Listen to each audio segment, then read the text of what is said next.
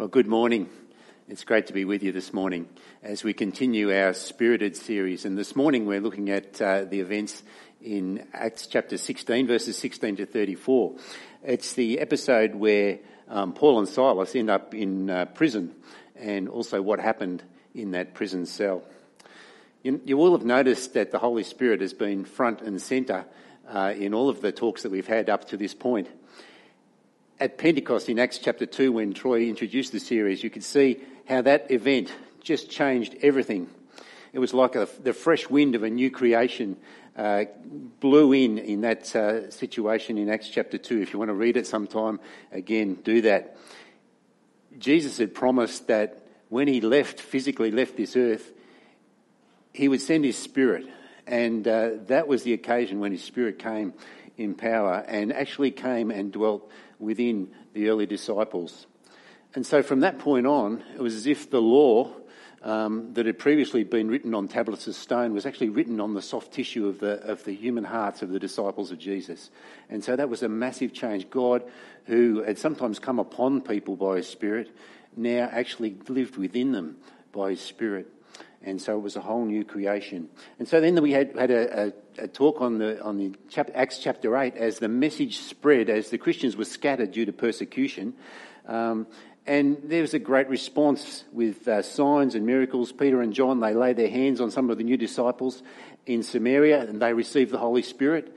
And then um, it's as if the promise to Abraham that all of the nations were going to be blessed through the nation of Israel is starting to be fulfilled because the word is spreading beyond just the Jews and beyond just Jerusalem to the uh, to the wider wider world. And then in Acts 9 we had that amazing story about how Saul, that violent antagonist against the Christians, he's blinded by a light from heaven and under the care of, of Ananias, one of the early Christians, he's filled with the Holy Spirit, Spirit and his eyes are open to a, a totally new reality. Saul later becomes Paul and uh, becomes a very, very powerful witness uh, to Jesus in the early church. And then in last Sunday in Acts 19, Bron talked to us about how Paul in Ephesus meets some new disciples, explains to them about the Holy Spirit, and he places his hands on them and they speak in tongues and they prophesy. Now, this morning, to begin with, I think I have to admit that my own experience of God's indwelling spirit hasn't been marked by spectacular healings or miracles or even speaking in tongues or prophesying.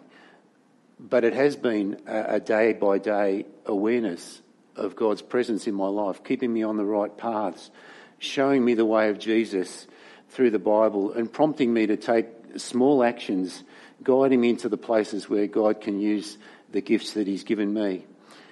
And you know, in this passage we read this morning, there's some amazing things happen, but the Holy Spirit doesn't get a mention in today's passage. And the events are maybe less spectacular. And yet the things that happen in today's story have the work of God through His Spirit just written all over them. And uh, maybe it's the message you and I need to hear today as we seek to, to keep in step with the Spirit and to be about what He wants us to do in His world. I've got this little flip chart today to uh, just keep us on track. And the first point I want to make is about possession and power. If you've got a Bible, you might want to open it to Acts chapter 16. But the first little part in verse 17 to 18 goes like this. There's a, uh, Paul and, and Silas and, and probably Luke and Timothy are on their way to a place of prayer in Philippi. Now, there wasn't a synagogue in Philippi, but they'd found this place of prayer and uh, some early Christians there.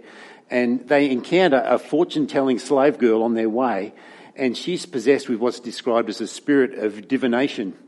And uh, she was a, obviously a very valuable asset to her owners as her fortune telling brought them significant money, I, I imagine. And it says here, she followed Paul and us, that's uh, Luke. And when it says us in this passage, it's an indication that Luke, who writes the book of Acts, is actually present with them during these, um, these events. She followed Paul and us, crying out, These men are servants of the Most High God who proclaim to you the way of salvation. And this she kept doing for many days. And uh, this became annoying and distressing to Paul. And we might ask ourselves, why was Paul distressed? Because it seems that she's, she's actually spelling out some truth. uh, these men are servants of the Most High God who proclaim to you the way of salvation. And we reading that today uh, probably think, well, she's telling the truth. So why was Paul distressed? And I, I reckon there's probably two, two reasons. One is that he, he probably thought she's a dodgy messenger. Um, here's truth, but it's emanating from a, a bad witness. Um, he probably doesn't want it to appear uh, like a true statement about him and his friends, that they're servants of the Most High God and that they're proclaiming the way of salvation, is coming from the mouth of someone who's clearly possessed by a spirit other than the spirit of the God who was operating in Paul by his Holy Spirit. So maybe Paul's concerned that she's a dodgy messenger, but also maybe he's concerned that the message is a dodgy message. You see, when you and I hear the phrase, the Most High God, we assume that the reference is to the God of the Bible, the God that uh, we understand from, from the Bible that we have here. Um, but the people of Philippi wouldn't have naturally made that connection, and the assumption that um, Paul, um, as a servant of the Most High God, might have been being identified with one of their gods, maybe Zeus in the pantheon of the Greek gods, the, the highest gods. And so Paul's concerned that the people might be saying, hey, he's a, he's a servant of Zeus. And whatever the reason for their distress, Paul simply acts um, by saying to the spirit that's in this woman, he turns and he says to the spirit, I command you in the name of Jesus Christ to come out of her. And it came out of her that very hour. See, Paul did what Jesus would have done. And these early disciples, as they're empowered by the Spirit, are able to do the things that Jesus would have done if he'd been there. You see, Saul had had that experience that we, we talked about a couple of weeks ago on the Damascus Road, where he'd been filled with the Holy Spirit and he'd been empowered by God to serve. And we have an example in this little um, instance here of Paul being able to say, in the name of Jesus Christ, to the spirit that's in this girl, come out of her, and it came out of her. And Paul possesses a spirit, the spirit of the living God, that is stronger than the spirit of divination that's active in that slave girl. I reckon in this story we have a reminder also of the unseen battle that goes on behind the scenes in our world. Paul says in another place that we don't struggle against flesh and blood, but we struggle against the rulers, against the authorities, against the powers of this dark world, and against the spiritual forces of evil in the heavenly realm.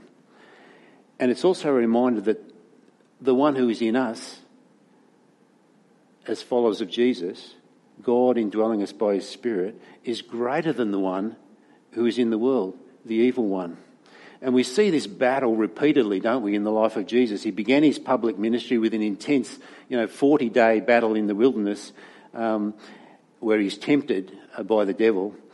And in the months that followed, there are numerous uh, strange encounters that Jesus has with demons.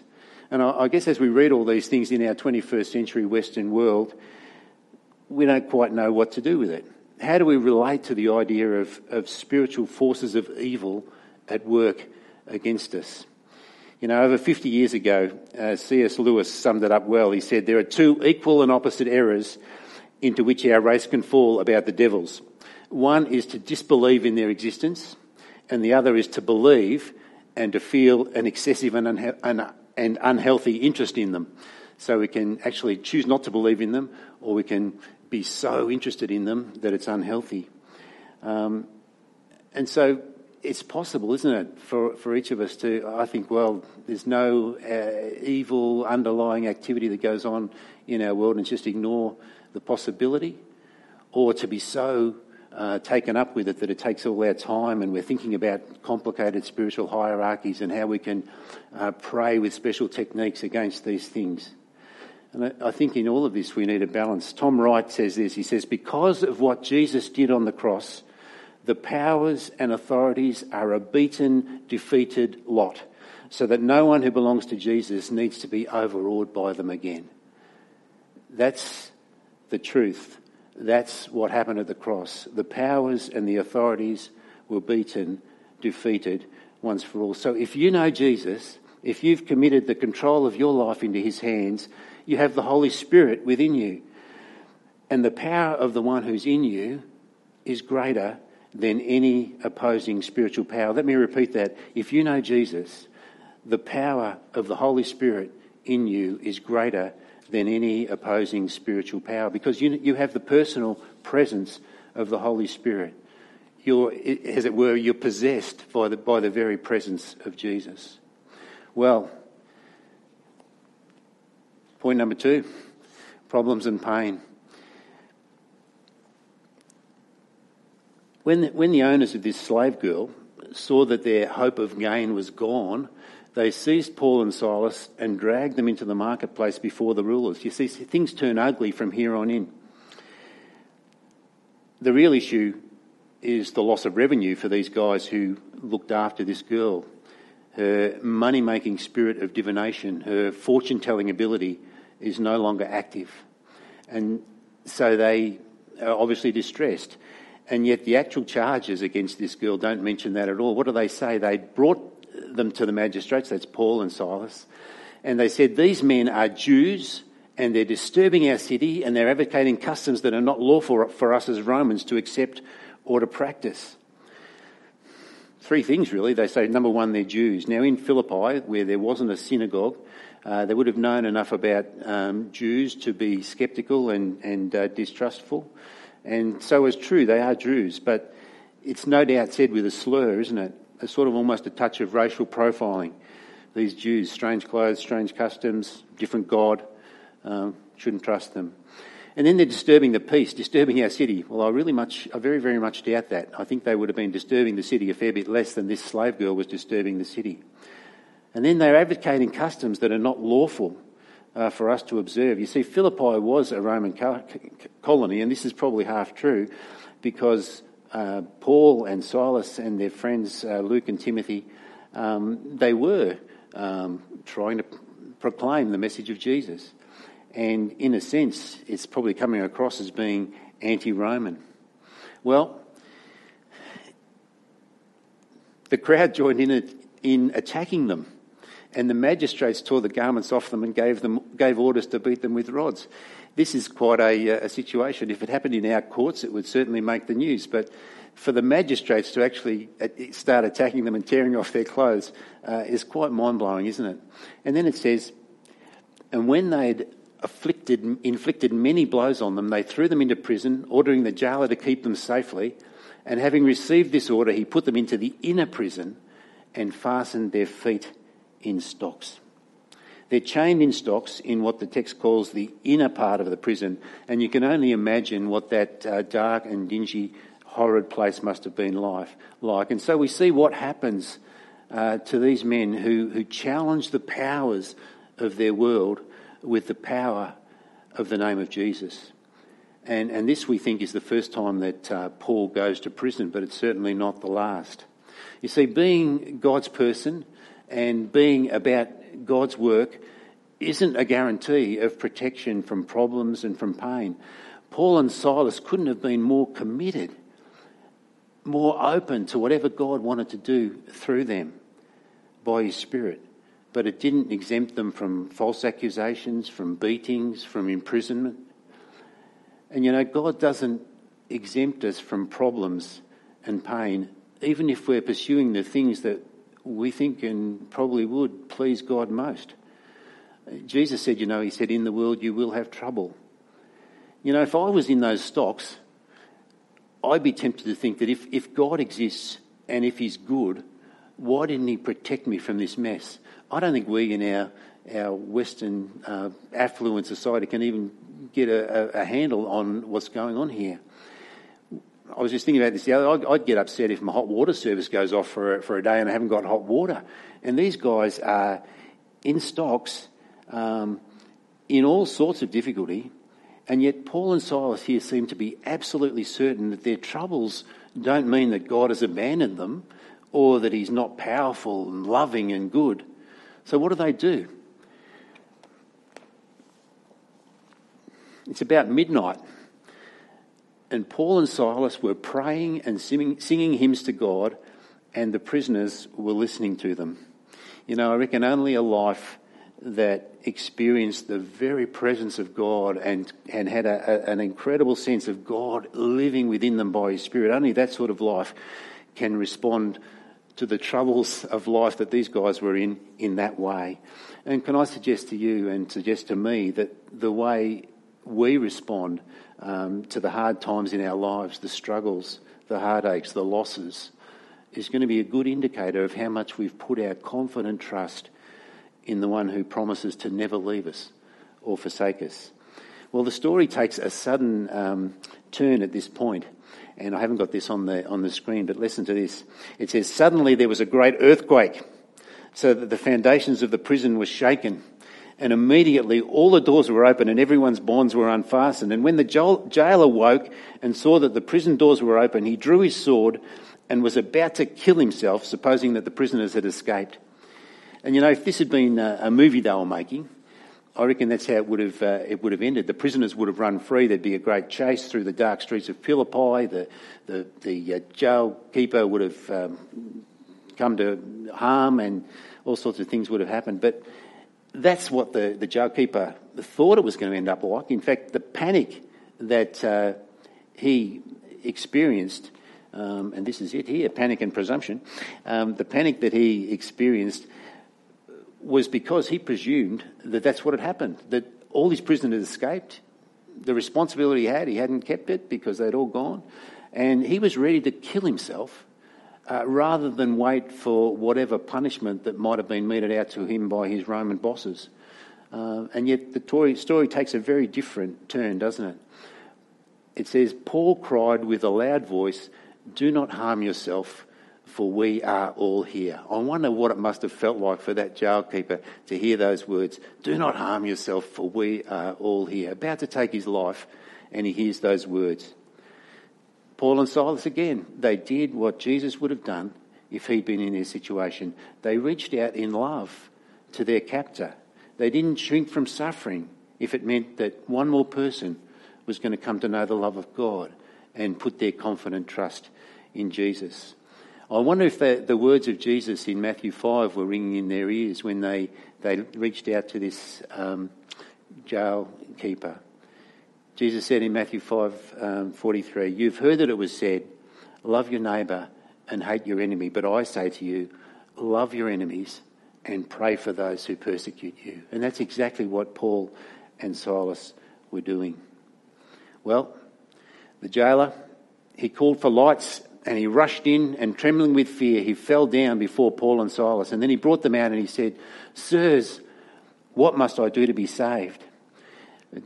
Tom Wright suggests, he says, uh, Sirs, what must I do to get out of this mess? Uh, uh being saved being a very, very general uh, expression for what, what must I do uh, to be saved. But Paul uh, and Silas, they say, believe in the Lord Jesus and you will be saved, you and your household. And they spoke the word, word of the Lord to him and to all who were in his house. And it says then after that, and uh, he took them the same hour of the night and he washed their wounds and he was baptized at once, he and all his family, and he brought them into his house and he set food before them and he rejoiced along with his whole household that he'd believed in God. You see, God had a greater purpose in the circumstances of Paul and Silas that they couldn't have predicted. They probably could see it in retrospect, um, but they couldn't have seen it ahead of time. What did they do again? They did what Jesus would have done. They spoke the word of God to this family, to this jailkeeper and his family. They showed him the way to get out of his mess, uh, as it were, to be saved. And as I said, being saved could have meant a whole lot of different things to that man. Being saved from uh, the, the punishment that he might have, that might have been inflicted if they'd all run away. Um, so saved from physical death in that situation. But salvation uh, as Paul and Silas presented to them, it to them, is salvation from sin and from its consequences. Uh, Paul was said in another place in Romans 10, he says, If you confess with your mouth Jesus is Lord and believe in your heart that God has raised him from the dead, you'll be saved. And so Paul and Silas explain that message, the message of the love of God expressed in the death and the resurrection of Jesus to this uh, jail keeper. And he clearly confesses that Jesus is Lord. Paul and Silas also, in their heads when they thought of salvation, would have also been thinking that ultimately God is going to save uh, in, a, in, in, the sense of a whole new creation. I love this quote from um, uh, Gordon Fee, and it says this God is not simply saving diverse individuals and preparing them for heaven. Rather, he is creating a people for his name among whom God can dwell and who in their life together will reproduce God's character and life in all its unity and diversity. You see, Paul and Silas understood that God was about something bigger than themselves. He was creating a people for his name, a people amongst whom he could dwell, and a people who, in their life together, indwelled by the Spirit of God, could reproduce the life and the character of God Himself in all its unity and diversity. See, for Paul and Silas, the, the most important thing for them, confronted with this uh, jailkeeper, was to communicate to him the love of God expressed in Jesus. And they say to him, Believe in the Lord Jesus, and you'll be saved, and your household. And so, as we close this morning, I just want to challenge you as I challenge myself. Number one, do you know Jesus? Do you know him as, as King? Do you know him as Lord, Master, the one who's in control of your life? I trust that you do, but if you don't, we'd love you to respond to us in some way so that we could help you. And maybe the Alpha course or something like that is for you if you're just exploring. But I wonder if you're a follower of Jesus, do you realise, have you come to, to realise the, the fact that the one that is in you, living in you, through His Holy Spirit is greater than the one who's in the world that would seek to pull you down. I trust as you walk this earth day by day that that might be your experience, that you know for certain that the one who is in you by His Spirit is greater than any evil power that could pull you down. The challenge for me in this passage is can I praise God when things are tough? Can I see God, um, last person, formless purpose, sorry. Can I see God's purposes in the situations of my life that aren't as easy as I, as I might like them to be? You know, I, I think for me, um, it's easy to run from difficult situations, to try to escape, almost saying, God, get me out of here, rather than waiting and saying, God, how do you want to work through me? In this situation in which you've placed me. And that's a challenge. You know, my greatest challenge is that I have an incredible tendency to rely on my own resources. And you know, when we rely on our own resources, we lose the power of God. And yet, the, the paradox of, the, of the, the, the New Testament teaching about Jesus and the Holy Spirit and our life in Him is that when we're weak, then we're strong. When we're powerless in worldly terms, we're most powerful for God. And not about you, but I need that reminder every day that I need to operate using the resources that God's given me rather than my own uh, resources, which I so easily fall back on. My prayer for you this morning is like Paul's prayer. May you be filled to the measure with all the fullness of God so that your household, your suburb, your locality, Maroondah, your city, Melbourne, your, your state, Victoria, your country, Australia, your, your world will know that Jesus is King. As I was coming along this morning, I was listening to, to the radio and there's a beautiful song came on and it's a song we sometimes sing at uh, New Community. It said, this is the air I breathe. This is the air I breathe. Your holy presence living in me.